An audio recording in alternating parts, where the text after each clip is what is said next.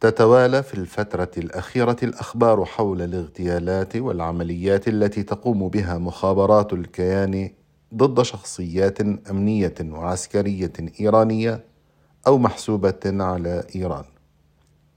وقد أفادت الوكالة السورية الرسمية للأنباء بأن هجوما استهدف مبنى سكنيا في حي المزة بدمشق قتل فيها مسؤول استخبارات الحرس الثوري الإيراني في سوريا ونائبه إضافة لعنصرين من الحرس الثوري. كما أعلن لاحقا عن مقتل خامس متاثرا بجراحه. فهل أصبحت هذه العمليات جزءا من قواعد الاشتباك المعمول بها والمعتاد عليها بين الطرفين؟ أم يمكن أن تتدحرج الكرة فتت تتسع دائرة الحرب وما هي العوامل التي تساعدنا على فهم ما يجري. تفضل دكتور إيهاب. أنا عندي تعليقين. الأول أنه يعني أمريكا بترسم آه، حدود للمسموح به والممنوع به والممنوع منه. والحدود دي تعني إنه أم أم آه، إسرائيل لما بتحب ترسل رسائل لإيران بترسلها بترسلها في سوريا. وايران لما بتحب ترسل رسائل لاسرائيل ترسلها في العراق آه، ديت واحدة.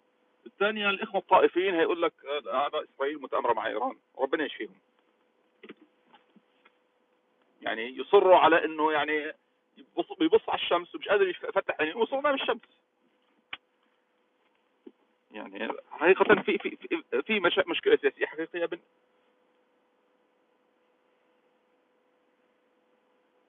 عذرا تليفوني بيعمل حاجة غريبه في مشكلة سياسيه حقيقية بين إيران وبين إسرائيل. وهذا الكلام ما يعنيش إنه إيران مش طائفية وما يعنيش إنه إيران شيء جيد بس يعني الحقيقة يتعامل مع الواحد كما هي يعني.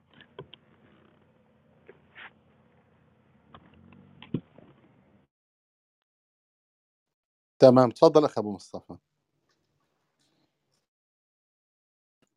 الله يبارك فيك. يعني هو مثل ما تفضلت آه، هو خبر صار آه، يومي وعادي يعني كأنه إنه عادي. ويعني فعلا هن الحرس الثوري أصدر بيان ندد بالاغتيال وقال نحتفظ آه، يعني بحق الرد في الزمان والمكان المناسبين. يعني هو مما لا شك فيه إنه جيش الاحتلال يتكبد خسائر فادحة مؤلمة بغزة يعني. لكن إنه محور المقاومة تصوير إنه هذا الجيش يعني فرطوا على وشك والتهليل والتكبير وإلى آخره يعني. إنه هذا الجيش يضرب في لبنان ويضرب في في سوريا وإيران يعني. ثم لا يقومون بالرد المكافئ يعني للعدوان. آه، فلا في شيء يعني ما مزبوط وهذا طبعا بنسجم يعني عدم الرد بنسجم مع بداية أحداث غزة أنه إيران أنه أمريكا قالت لا نريد توسيع الحرب وفعلا يعني. والجماعة ملتزمين أنه ما يوسعوا الحرب. لكن من يعني يعني من الأشياء الملفتة يعني أنه الحوثيين ذراع إيران مثلا فيتحركون يعني حسب الظاهر يعني إنه ضد أمريكا وضد بريطانيا وضد الدنيا كلها إنه لما باعتبار إنه البحر الأحمر منطقة حيوية. فيتجرأ الحوثيون على هذا وإنه إيران يعني الكل بيعرف إنه إيران هي وراء الموضوع أو إنه هو ذراع بيدها. فلا تسأل عن العاقبة. بالوقت نفسه إسرائيل إسرائيل مش أمريكا مش بريطانيا مش هاي. تغتال من تريد من رجالات إيران ورجالات حزب الله ثم لا يتجرؤون أن يكون ردهم بمستوى الحدث. يعني في شغلتين ما بيركبوا مع بعض يعني. الترويج على إنه إيران ضد أمريكا وإنه يعني هذا وبنفس الوقت إنه إسرائيل اللي هم بيقولوا أداة أمريكية يعني لا يتجرؤون أن يقتربوا منها يعني. فلا. إنه في شيء مش مش مزبوط يعني. وبصراحة يعني هلأ يمكن في ناس مثلا آه، تسر مثلا أو شيء. وبتعرف أنت في ناس كثير تأذوا من الإيرانية ومن يعني أدواتهم. لكن هو بصراحة يعني في شيء مؤلم يعني إنه هذا العدو يعني اللي هي ثلة قليلة بغزة. تقاتل مثلا و وأثخنت في جيشه. وبالوقت نفسه هو يتجرأ ليضرب في سوريا ويضرب في لبنان و يعني فمؤلم أن يكون حالنا يعني على هذا النحو بصراحة. فيعني هذا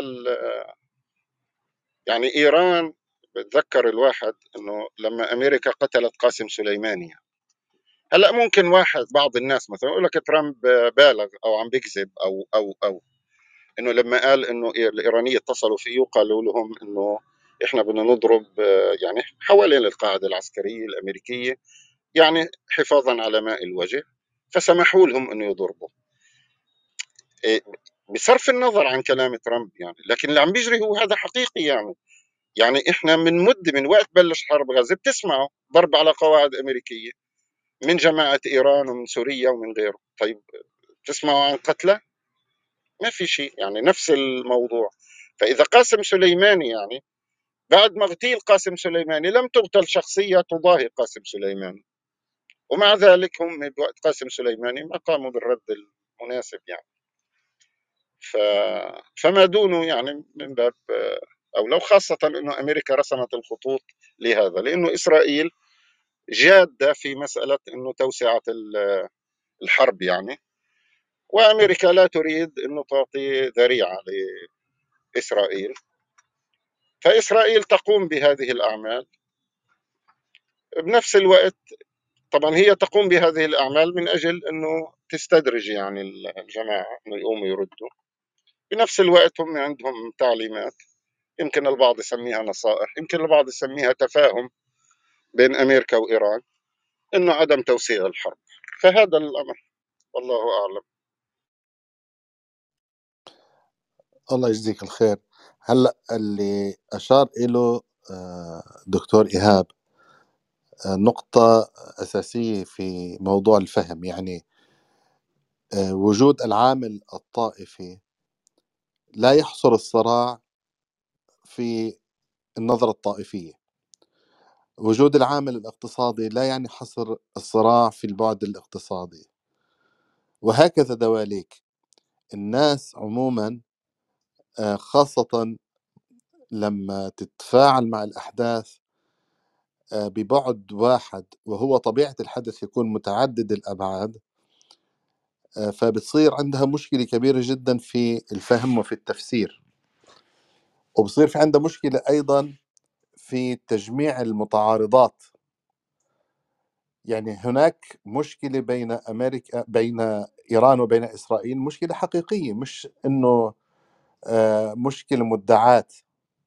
مش إنه إيران تحمي إسرائيل وإسرائيل تحمي إيران. ومش يعني هذا إنه هم أعداء على طول الخط. لا يعني في هناك فترات كانت تعتمد فيها آه، إيران على على توريد الأسلحة من إسرائيل. وهذه عرفت يعني عبر وسائل الإعلام بإيران كونترا. وطبعا الخوض في تفاصيل هذه العملية الآن مش ضروري لكن بان الحرب بين العراق وبين إيران كان في هناك تواصل حقيقي بين الاستخبارات الأمريكية والاستخبارات الإسرائيلية والاستخبارات الإيرانية. طيب هل العلاقات بين إسرائيل وإيران كانت على وئام طوال الوقت؟ هذا غير حقيقي آه، بدليل أنه إسرائيل تعمدت ضرب رموز لها علاقة بالملف النووي الإيراني لها علاقة بالملف الأمني الإيراني في المنطقة وتقصدت ضرب شخصيات أساسية آه، في لبنان وفي سوريا وفي العراق وحرضت أمريكا أيضا على ذلك. فالموضوع موضوع مش طائفي في كل محطة ومش اقتصادي في كل محطة ومش أمني في كل محطة والسياسي طبيعتها فيها تقلبات كثيرة يعني مثلا لما اجتاحت أمريكا العراق ودخلت بجيشها العراق بال 2003 آم، وكانت تتقصد تغيير النظام الدولي وتفرض الهيمنة على الوضع الدولي من جديد من خلال إعادة صياغة العلاقات الدولية بشكل يتناسب مع تفوق الولايات المتح- المتحدة الأمريكية. أقرب حلفاء أمريكا في ذلك الوقت بات يخشى على نفسه من أمريكا. فما بالك بعملاء أمريكا؟ يعني سواء نظام آه، حافظ الأسد عفوا بشار الأسد آه، آه، حينها آه، نظام الإيراني في حينها.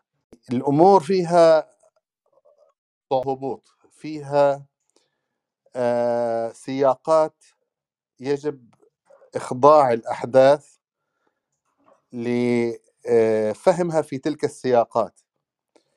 فالأمر مش ميكانيكي. ولا ينبغي إخضاعه لعملية ميكانيكية ويجب دراسة كل حدث في ظروفه في آه، ضمن آه، السياقات اللي بتحدد آه، فهم هذا الحدث في حين وقوعه والله أعلم. فهذه مسألة في غاية الأهمية. ما بعرف إذا في أي إضافة أخرى لهذه النقطة. في بس ملاحظة آه، يعني إيران مثلا الخطوط المرسومه لها تسمح لهاش إنها تضرب آه، آه، عذرا إسرائيل الخطوط المرسومه لها تسمح إنها تضرب إيران صراحة مباشره علنا في إيران. ولذلك تتجنب إنها تقوم بذلك علنا. لأنه الخطوط المرسومه لها من أمريكا تسمح لها بكذا فإسرائيل مع إنها بت- بتعاند وبتشاكس أمريكا زي الولد الصغير مع والده يعني آه، لكن آه، لها حدود وتعرف حدودها. فهي بتتخصص مثلا آه، أذرع إيران في سوريا.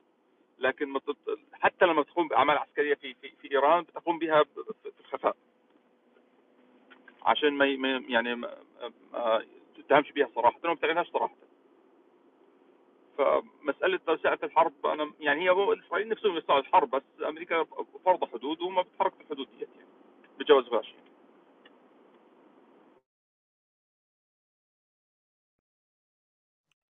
تمام. هلأ هذه الحدود اللي بيتم فرضها.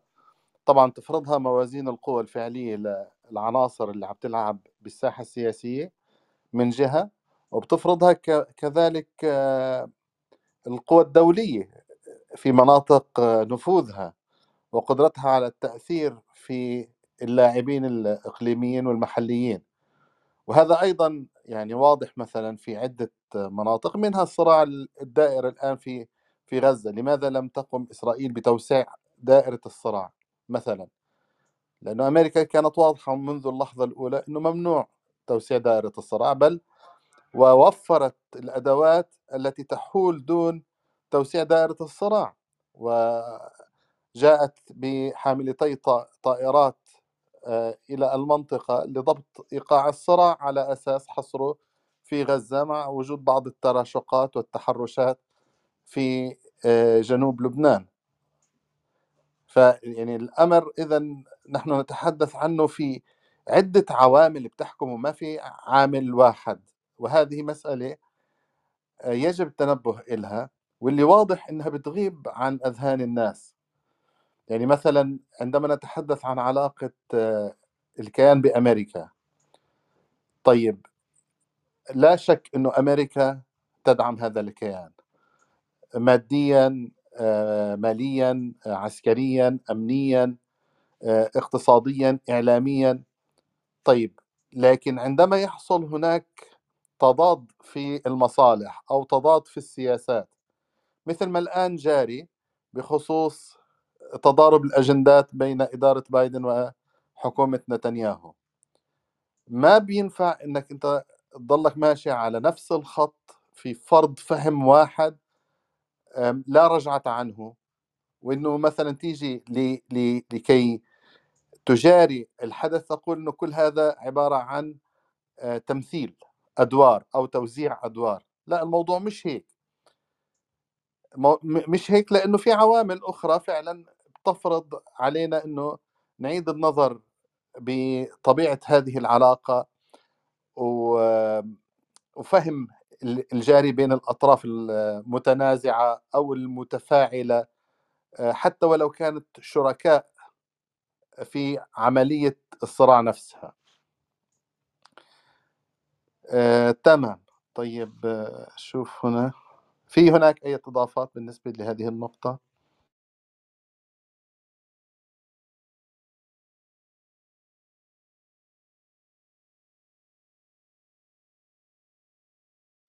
إيه ربما أيضا في عامل نحن آه، يمكن أغفلناه. هذا العامل له علاقة أيضا بطبيعة النظام. يعني مثلا آه، النظام المصري غير وارتباطه بأمريكا غير واقع النظام الإيراني وارتباطه بأمريكا. شايف؟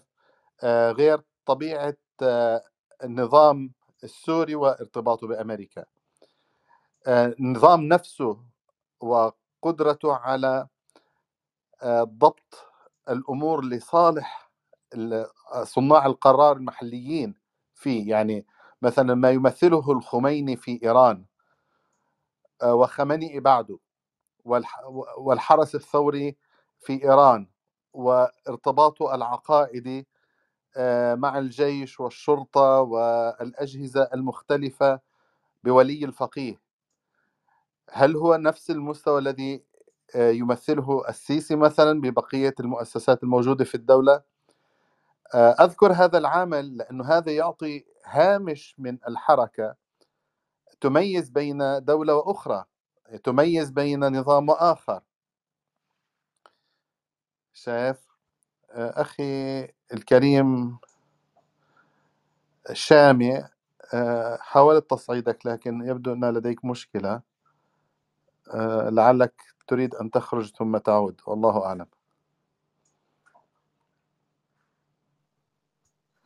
ويعني في في طريقة في فهم الأحداث بتفترض إنه آه، في قوانين والقوانين دي ثابتة آه، والعلاقات السياسية بتمشي على مسطره حسابية يعني. ما تمشيش كده يعني. لأن أنت بتتكلم على علاقات في النهاية علاقات إنسانية. صحيح إنها متعلقة بين جماعات إنسانية مش بين افراد لكن هذا بيجعلها أعقد مش اسهل في الحقيقة يعني. آه، صحيح أيضا إنه آه، القوى الدولية لها نماذج من من الأداء ومن العلاقات. يعني أنت لو تدرس مثلا السياسة الخارجية الأمريكية ستجد أن عندها نماذج محددة. لإدارة العلاقات مع في العالم. يعني في نموذج ألف ونموذج باء ونموذج جيم وكل واحد له خواص ومضارب يعني.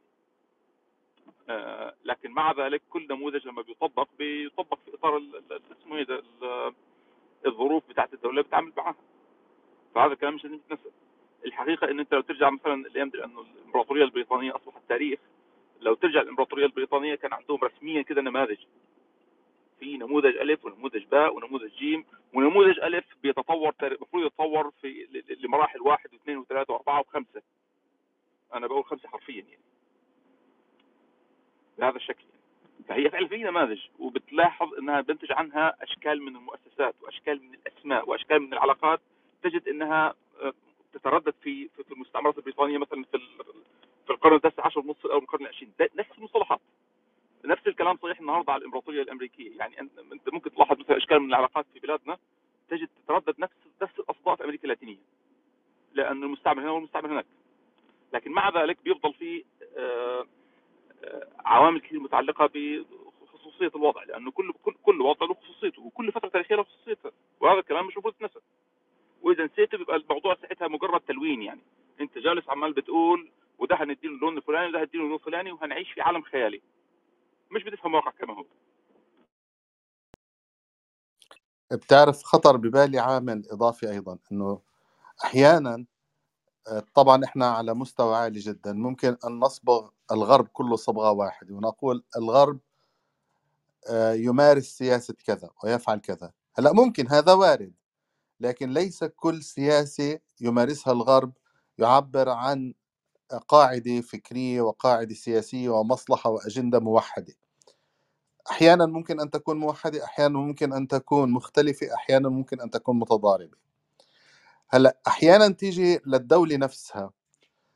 الدولة نفسها ممكن أن تكون فيها جهات متصارعة.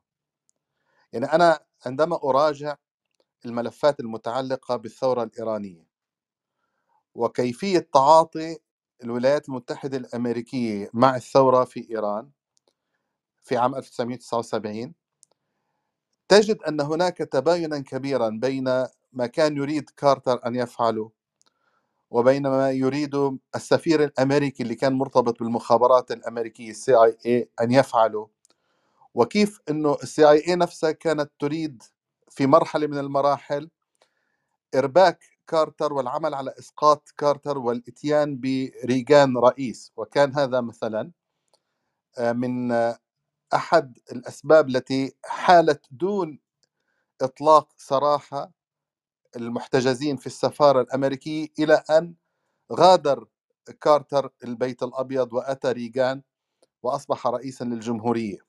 يعني حتى في الدولة نفسها في الدولة نفسها يجب أن تراقب وتتابع وتدقق في آه، ما إذا كان هناك أجندة موحدة صلبة توجه وتعمل على بناء آه، خطط وتسير في خطط ومشاكل أو أن هناك لأ تشعبات وهناك تنافس وهناك عملية آه، اشتباك فعلي في داخل الكيان نفسه.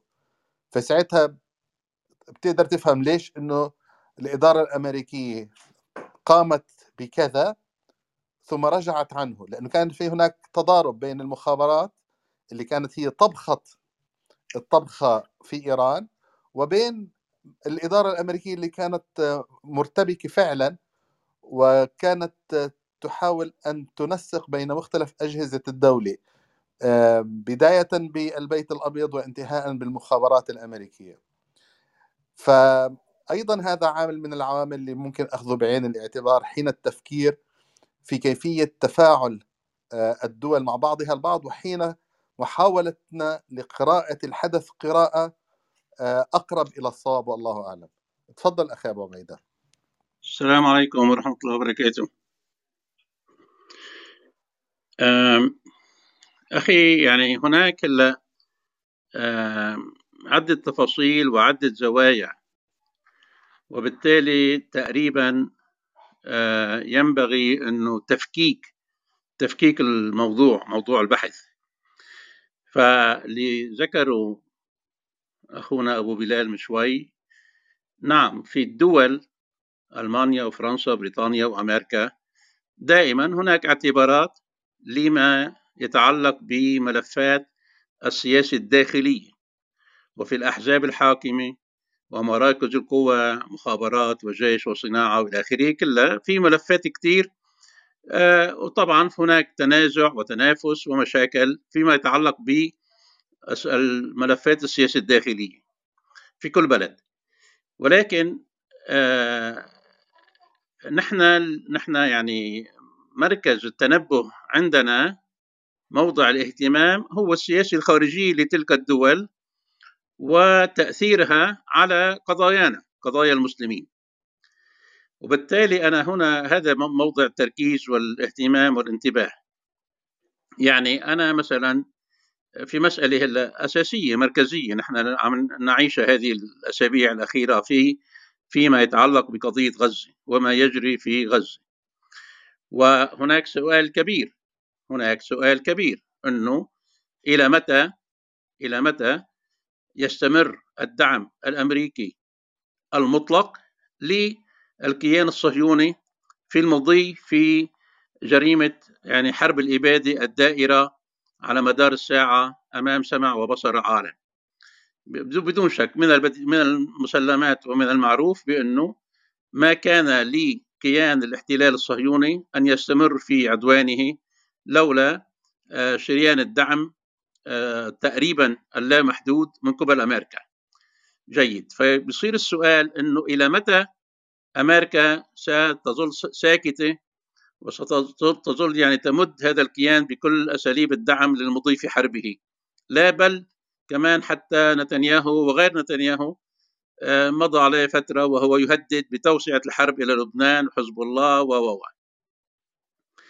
ففي هذا السياق في هذا السياق نحن هناك سؤال مركزي يدور حول يعني ما كيف نفهم كيف نحن نفهم آلية صنع القرار في أمريكا فيما يتعلق بكيان الاحتلال الصهيوني في فلسطين وارتباط ذلك بكل السياسة الأمريكية في منطقة الشرق الأوسط في منطقة المسلمين حتى ما نروح على يعني أوكرانيا وتايوان والهند والسند وإلى آخره نحن تحديدا نركز البحث على آه هنا مثلا يخطر بالبال. طبعا قضية فلسطين آه لم يعني نحن الآن هلأ حرب غزة هي المشهد الساخن الملتهب المتفجر الدامي آه ولكن هذا مشهد هذا مشهد ضمن مسلسل. مسلسل هذا زمني عمره قرن من الزمان ويعود إلى إلى وعد بلفور مثلا يعني نحن لما لما بريطانيا قامت بإصدار وعد بلفور هذا كان وعد بلفور صدر في نوفمبر 1917 قبل أن يتمكن الجيش المصري بقيادة الضباط الإنجليز من آه، دخول فلسطين. وقامت بريطانيا اللورد آه، هذا بلفور بإصدار الوعد القاضي بإنشاء وطن قومي لليهود في فلسطين. فإذا الفكرة هان فكرة زرع هذا الكيان كانت سابقة على المحرقة والهولوكوست ومشاكل اللي صارت مع هتلر. ثم لاحقا نجد بأنه باختصار يعني حتى لا نطيل بعد الحرب العالمية الثانية يعني بريطانيا في الأساس هي التي زرعت هذا الكيان. الغاصب المحتل وطبعا مع ما رافقه من مجازر يعني توجت بما يسمى بنكبة 1948 وتهجير أهل فلسطين كل هذه التفاصيل معروفة. ولكن بعد الحرب العالمية الثانية دخلت على الخط أمريكا. يعني أمريكا ورثت بريطانيا في رعايتها لهذا الكيان. وأذكر في هذا السياق أنه آه، الرئيس الأمريكي السابق ريتشارد نيكسون سئل في مقابلة على قناة ال ABC الأمريكية سألوا أنت تقول في كتابك بأن إسرائيل ليست ذات قيمة استراتيجية لأمريكا. قال له صحيح. قال له إذا كيف نفسر أنه آه، التزام الإدارات الأمريكية وتعهدها بحماية إسرائيل ودعمها؟ فأجاب نيكسون قال نعم نحن عندنا الارتباط أو الالتزام مع إسرائيل أمر يفوق مسألة الاعتبار الاستراتيجي. نحن عندنا التزام أخلاقي. آه، اليهود تعرضوا للمحرقة وكذا وكذا وإسرائيل هي الدولة الديمقراطية الوحيدة في المنطقة فنحن عندنا التزام آه، أهم من الاعتبار الاستراتيجي. وهذا التزام لن تجد رئيس أمريكي ديمقراطي كان أو جمهوري يتخلى عنه أو يخذل بمعنى أن يخذل إسرائيل. هذا كان جواب نيكسون. مع العلم بأنه مثلا جون مارشايمر البروفيسور جون مارشايمر ومعه البروفيسور ستيفن والت في جامعة هارفارد. أصدر أصدر كتاب مفصل بال 2006 يفند فيه هذه الحجج ويقول بأنه ويقول بأنه إسرائيل هي يعني عبء على السياسة الأمريكية. وفند فيها يعني قدم جدالات طويلة يفند فيها الحجج الداعية إلى دعم إسرائيل سواء من الناحية الاستراتيجية أو حتى من الناحية الأخلاقية أو حتى من القول بأنها الدولة الديمقراطية الوحيدة وضرب شواهد وأمثلة بأنه إسرائيل هي عبء على أمريكا بكل المقاييس والمعايير. فالسؤال إذا نرجع نعود إلى السؤال أنه إلى متى بايدن إدارة بايدن ستمضي بدعم هذه سياسة نتنياهو سياسة الأرض المحروقة؟ يعني إلى الآن نعم سمعنا آه، هناك يعني تصاريح من بلينكن وبايدن حل الدولتين ومشاكل ولكن تصاريح لفظيه لم يو لم يعني آه، يواكبها أي تصرف عملي جدي يشكل ضغط على الحكومة الإسرائيلية لفرملة المجزرة أو المحرقة الدائرة في غزة. فهنا التساؤل اللي يحتاج إلى يعني بحث وتحديدا أكثر يعني تقريبا إنه هل السؤال هل بايدن لا يريد لا يريد كبح جماح هذه المحرقة الدائرة أم أنه عاجز عن فرملة هذه المحرقة الدائرة؟ هذا سؤال أساسي أرى أنه أن يبحث يعني. ثم من ناحية أخرى مرتبط فيها مسألة ما يسمى اليوم الحل اليوم التالي. يعني بعد وقف الحرب شو طبيعة التسوية السياسية التي س يعني تشكل مخرج لما يسمى الحل التالي ودور الدول العربية والتطبيع مع السعودية و تفاصيل ذلك. يعني هذه أمور أرى أنه يعني هي القضية القضية الساخنة الآن ويعني اتوقف هون حتى لا أطيل أكثر. بارك الله فيكم. تمام الله يكرمك. هلأ نحن بلشنا يمكن بالحديث عن العوامل التي تؤثر في الفهم السياسي.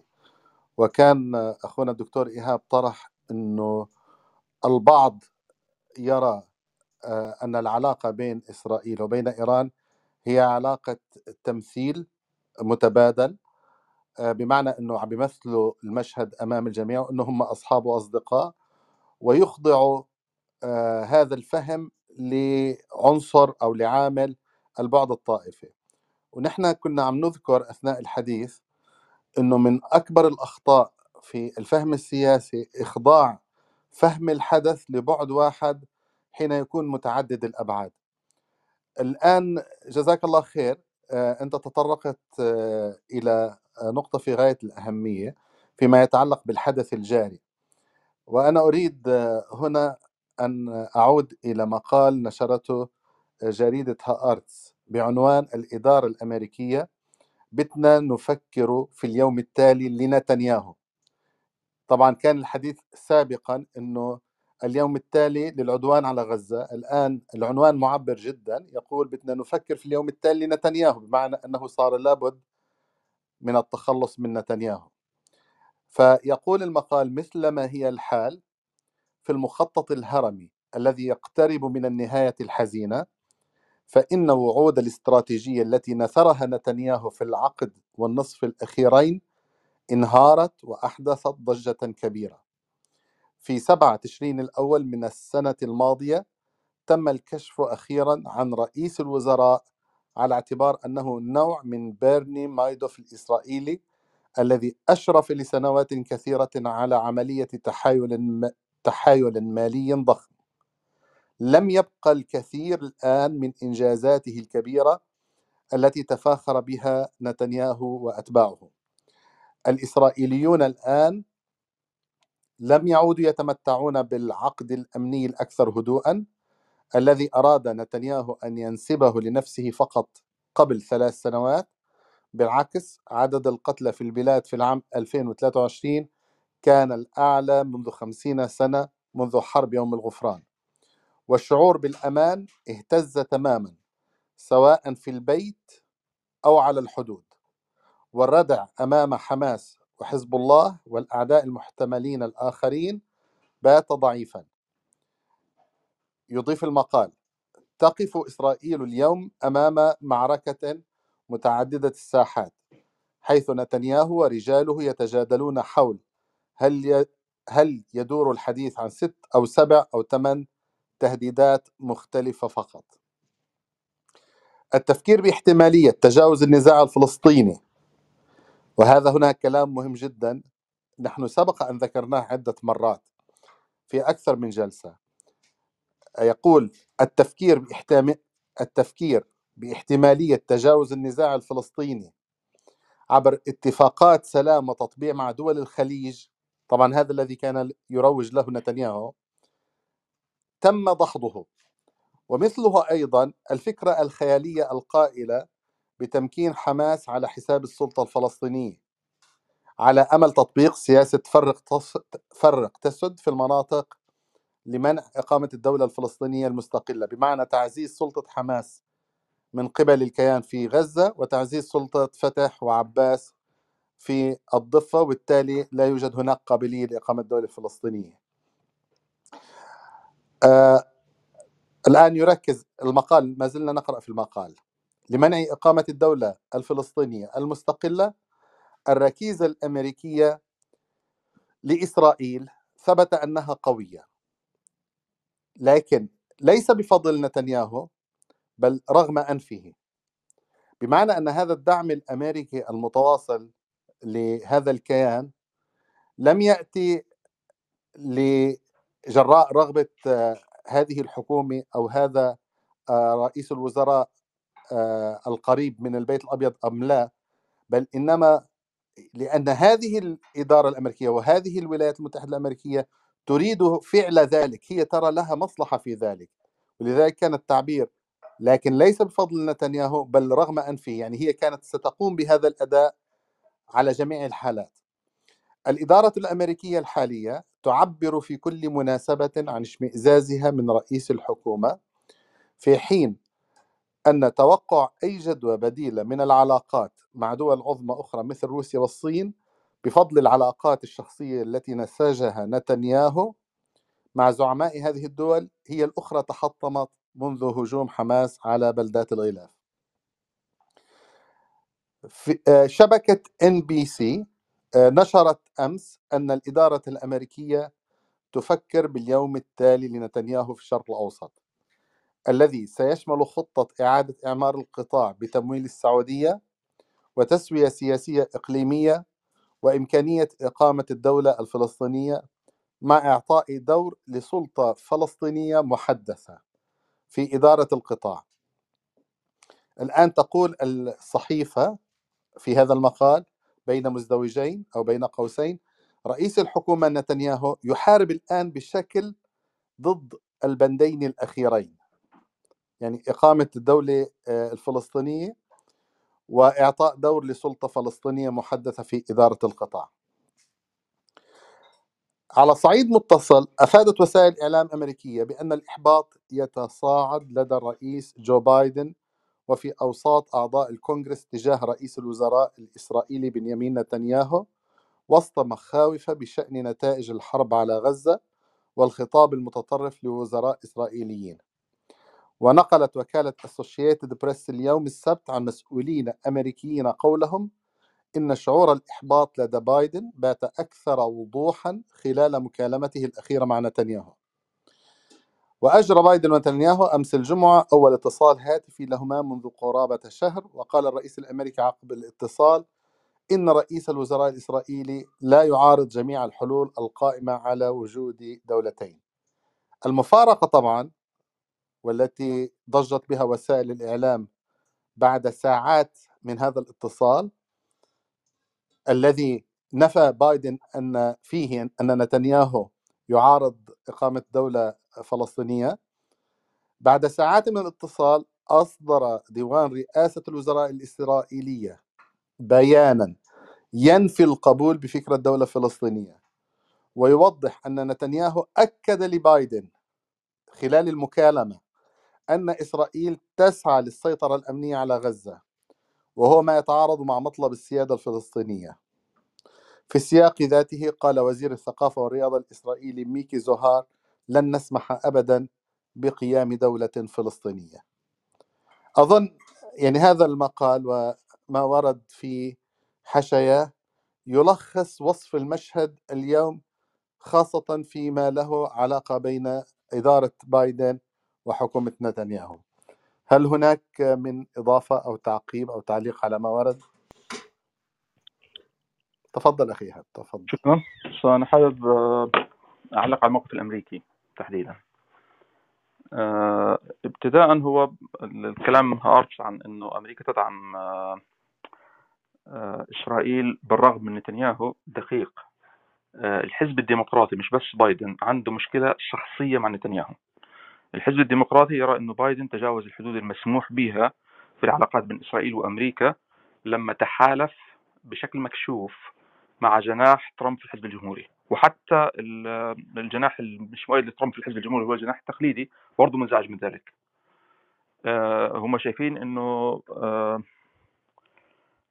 آه، نتنياهو والصهاينة المؤيدين له في إسرائيل في في أمريكا متحالفين مباشرة مع الحزب الجمهوري. الموقف التقليدي لإيباك وللحركه الصهيونية في أمريكا كان دعم الحزبين عشان يصبح آه، دعم إسرائيل مصلحة قومية لأنه هو دعم إسرائيل فعلا مصلحة قومية في أمريكا بحيث إنه إسرائيل تبقى فوق الصراع السياسي ودعم إسرائيل يبقى مش قضية سياسية.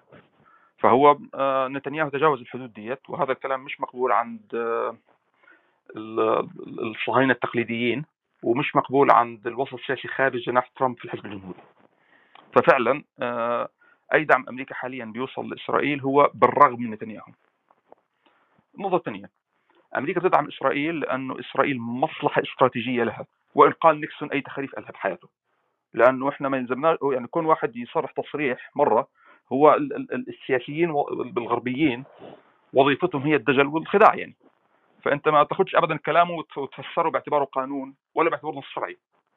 أنت محتاج تفسر مواقفه مش كلامه وأفعاله مش أقواله. آه، أمريكا دولة استعمارية وحاليا صعدت الحالة الاستعمارية منذ سقوط الاتحاد السوفيتي في 91 صعدت الحالة الاستعمارية لغاية ما العالم حاليا رجع لحالة زي ما كان في الفترة بين الحربين استعمار تقليدي.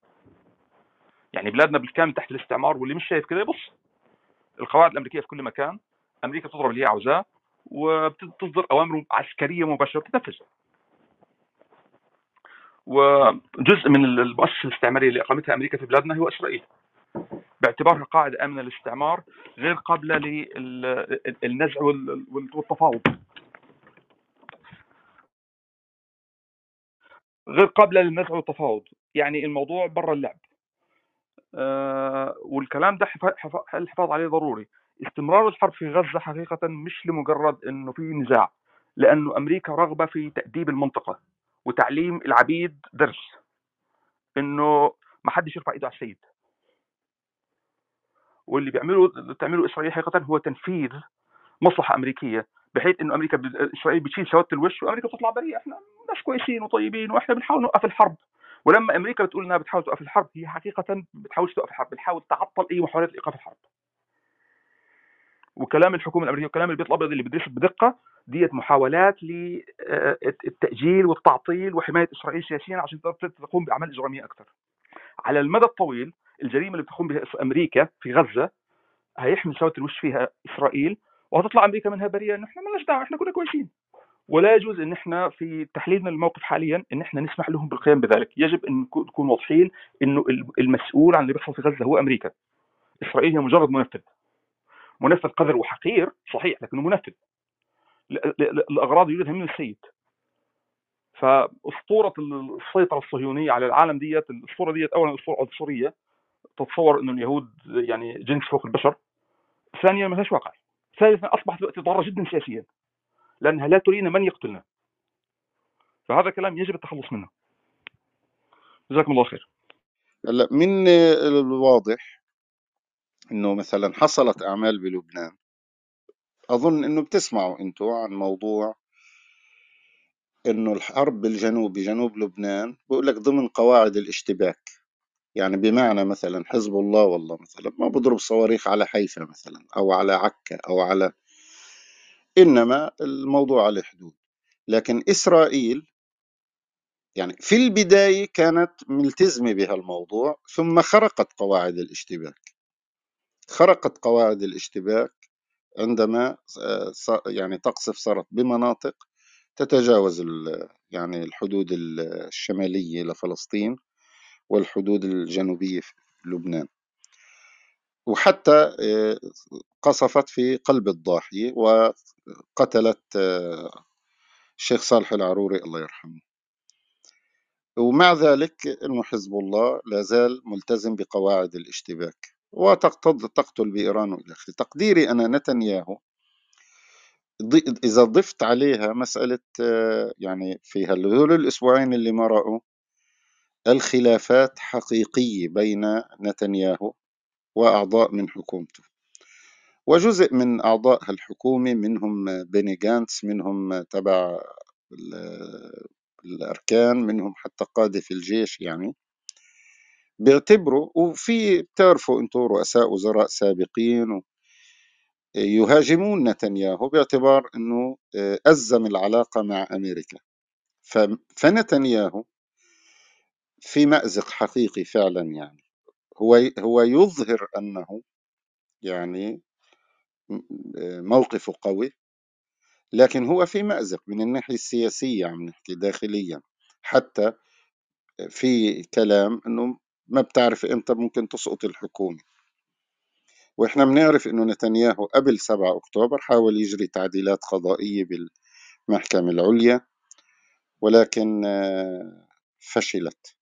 و هو يعلم إنه سبب فشلها يعني بتحريض امريكي لأنه هذا حصل في حصل يعني كلام إنه أمريكا أخبرته أنها لا تريد ذلك وتحركت موضوع حتى سياسيين منهم جانتس وناقش الموضوع في أمريكا و...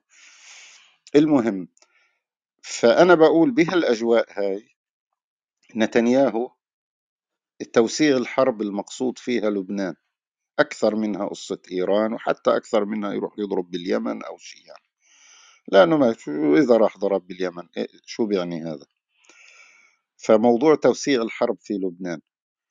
ولذلك التعليمات آه، صارمة يعني من من هالجهة ووصل كتير. إجوا موفد فرنسي وإجوا الأمريكان وإجوا حتى عرب إجوا إنه يعني حزب الله إنه ما يعني لا لا تستدرج يعني.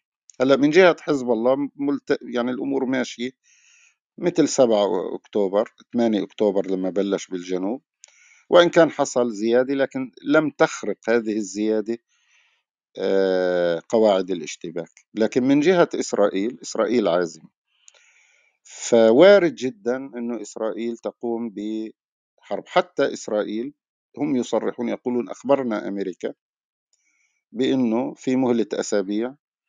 إذا ما انحلت أنه حزب الله يعود وراء الليطاني فإحنا بدنا نحلها عسكريا. فهون في احتمال والله أعلم أنه إسرائيل تقوم بهذا العمل. يعني عمل طبعا نتنياهو مدرك أنه آه، إذا فتح المعركة مع لبنان آه، الصواريخ اللي بدها تنطلق من لبنان على آه، مدن فلسطينية يعني محتلة هو يدرك هذا ولكن مع ذلك يريد أن يسجل هو أنه كمان كيف عمل به لأنه هن شو عم بيهددوا؟ أنه كيف عم تعلموا بيقولوا لحزب الله ولا الحكومة اللبنانية تعلموا من غزة. يعني شو صار بغزة؟ بده يصير ببيروت بده يصير بلبنان. وطبعا هو بيعرف إنه هذا الدمار وهذا هذا هذا يقيد حزب الله لاحقا. كما كيف الآن الحرب مثلا بغزة؟ مزبوط إنه الجيش الإسرائيلي خسر ومزبوط لكن هم بنظرهم بعدين اذا انتهت هيك. وحتى لو بقيت حماس لكن ما حصل. هو يقيد أي جهة بدها تقوم بعمل ضد إسرائيل. هذا هم هيك بتصوروا إنه موضوع التدمير يعني. فما هذا يعني تصوري أنا إنه وارد يصير هذا التوس... هذه التوسعة للحرب من قبل إسرائيل نفسها مش من قبل غيرها. ونسمع منكم. بارك الله فيك. نعم تقديري ملاحظتك في مكانه بخصوص آه، عزم الكيان على توسيع دائرة الصراع والدخول في مواجهة مع حزب الله في جنوب لبنان ودفعه إلى ما وراء نهر الليطاني. هلأ طبعا لا شك إنه في هناك وفود كثيرة جاءت إلى بيروت وحاولت أن تحذر حزب الله من التورط في ردات فعل. ونبهته من ضرورة آه، توسيع رقعة الصراع نبهته من يعني يجب أن لا يتورط في توسيع آه، رقعة الصراع حتى لو سعت إسرائيل لذلك. الآن طبعا الضمانة في عدم توسيع الصراع أكيد هو الجهات الغربية بما فيها الولايات المتحدة الأمريكية وفرنسا مثلا وبريطانيا مثلا.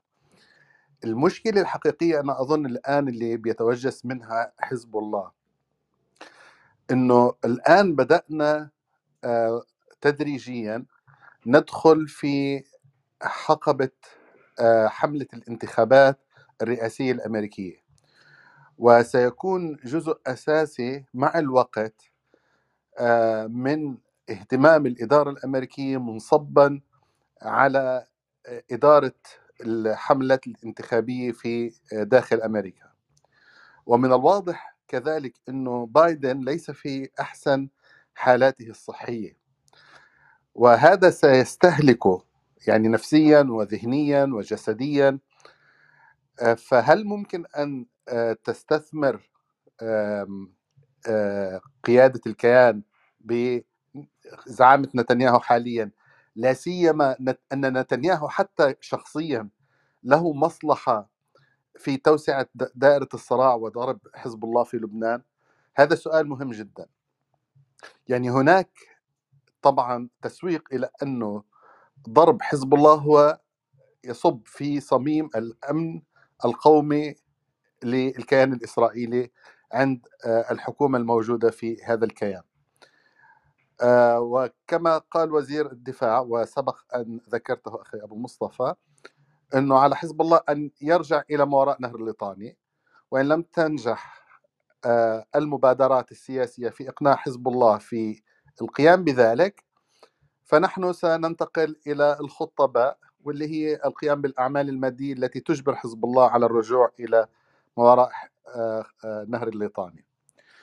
الآن الأمور في الفترة القادمة إذا لسبب من الأسباب لم تتمكن الولايات المتحدة الأمريكية من ضبط إيقاع الأمور بين غزة وبين شمال آه، فلسطين وبين اليمن آه، واستمرار نتنياهو في مناوئة آه، بايدن وفي إظهار خصومته لبايدن وفي إظهار عناده وتصديه لمحاولات بايدن على الأقل التسويق الإعلامي لفكرة الدولة الفلسطينية وإنجاز حل سياسي سلمي يكون بمثابة مقدمة لإنجاز تاريخي لبايدن.